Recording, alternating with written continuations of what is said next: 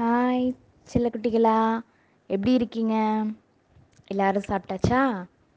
சரி வாங்க இன்னைக்கு கதையை கேட்கலாம். உங்கள் எல்லாருக்குமே புத்தரை தெரியும்னு நினைக்கிறேன். ஆசையே துன்பத்திற்கு காரணம் அப்படிங்கிறது தான் அவரோட முக்கியமான ஒரு உபதேசமாக இருந்துச்சு. புத்தருக்கு ஒரு வழக்கம் இருந்துச்சு. கிராம கிராமமாக போய் மக்களுக்கு வந்து உபதேசம் செய்கிறது மக்களை வந்து நல்வழிப்படுத்துறது அப்படி ஒரு வழக்கம் இருந்துச்சு. அவர் அப்படியே ஒவ்வொரு கிராமமாக ஒவ்வொரு நாளும் போயிட்டு இருந்தார். அப்படி ஒரு நாள் ஒரு கிராமத்துக்கு போயிட்டு இருக்கும்போது அந்த கிராமத்தில் உள்ள மக்கள்லாம் அவரை அப்படி வரவேற்றாங்க ரொம்ப சந்தோஷமாக வரவேற்றாங்க ரொம்ப மரியாதை கொடுத்தாங்க. அவருக்கு பொண்ணும் பொருளும் பரிசுகளுமா கொடுத்தாங்க. ஆனால் அவர் எதையுமே வாங்கிக்கல. எல்லாத்தையுமே திருப்பி கொடுத்துட்டாரு. அமைதியாக இருந்தார் அந்த இடத்துல. அந்த இடத்துல உபதேசத்தை முடிச்சுட்டு அடுத்த இடத்துக்கு போனார். அடுத்த கிராமத்தில் அவரை பயங்கரமாக திட்டினாங்க. ரொம்ப வசதி மொழியால் சாடினாங்க. அவர் ரொம்ப அவமானப்படுத்தினாங்க. ஆனால் அவர் என்ன பண்ணல? கொஞ்சம் கூட கலங்கலை. அப்பையும் அமைதியாகவே இருந்தார். அப்போது அங்கே இருந்த ஒருத்தர் கேட்டார். ஏங்க என்னங்க?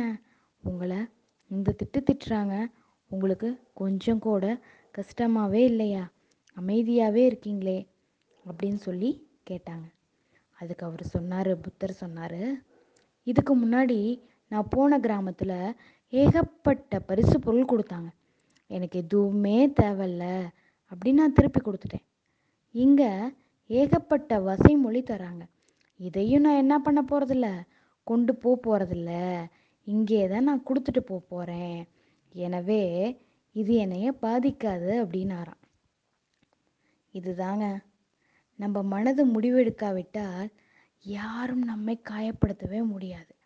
அப்படின்னு ஒரு உளவியல் உண்மையை தான் புத்தர் தன்னோட வாழ்க்கையோட அனுபவம் மூலமாக நம்மளுக்கு தரார். அடுத்தவங்க என்ன நினைக்கிறாங்க? அப்படிங்கிறதோட வடிவம் இல்லை நாம். நாம் எப்படி? அப்படிங்கிறது நமக்கு மட்டும்தான் முழுசாக தெரியும்.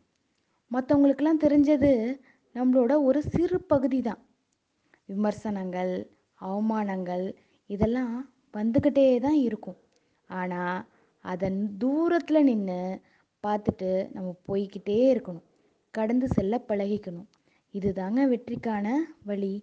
யார் நம்ம என்ன சொன்னாலும் சரி நம்மளோட குறிக்கோள் என்னவோ அதை நோக்கி நம்ம போய்கிட்டே இருக்கணும். வீழ்த்தும் கணைகளாய் பாயும் அவமானம். வீழ்த்தி வெல்வதே வாழ்வின் வெகுமானம். இதுக்கு ஒரு நல்ல எடுத்துக்காட்டு என்ன அப்படின்னா ஒரு நடிகர் ஒருத்தர் இருந்தார். அவரை எல்லாரும் கிண்டல் பண்ணாங்க. ஏய் உன் மூஞ்சி சதுரமாக இருக்குது நீ எல்லாம் நடிகன் ஆவியா? உனக்கு எதுக்கு இந்த வேண்டாத வேலை? அப்படின்னு விரட்டி அடித்தாங்க யார் தெரியுமா அது? ஜான் ட்ரவோல்டா அப்படிங்கிற ஒரு ஹாலிவுட் நடிகர்.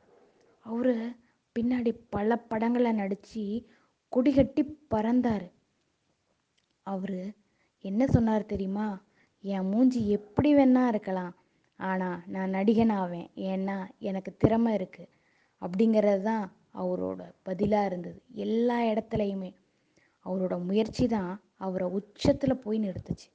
ஆகவே குழந்தைகளா யார் நம்மளை என்ன சொன்னாலும் நம்ம அதை நினச்சி ஃபீல் பண்ணக்கூடாது. நாம் நம்ம இலக்கை நோக்கி பயணித்து போய்க்கொண்டே இருக்கணும். வெற்றி நமதே. நன்றி.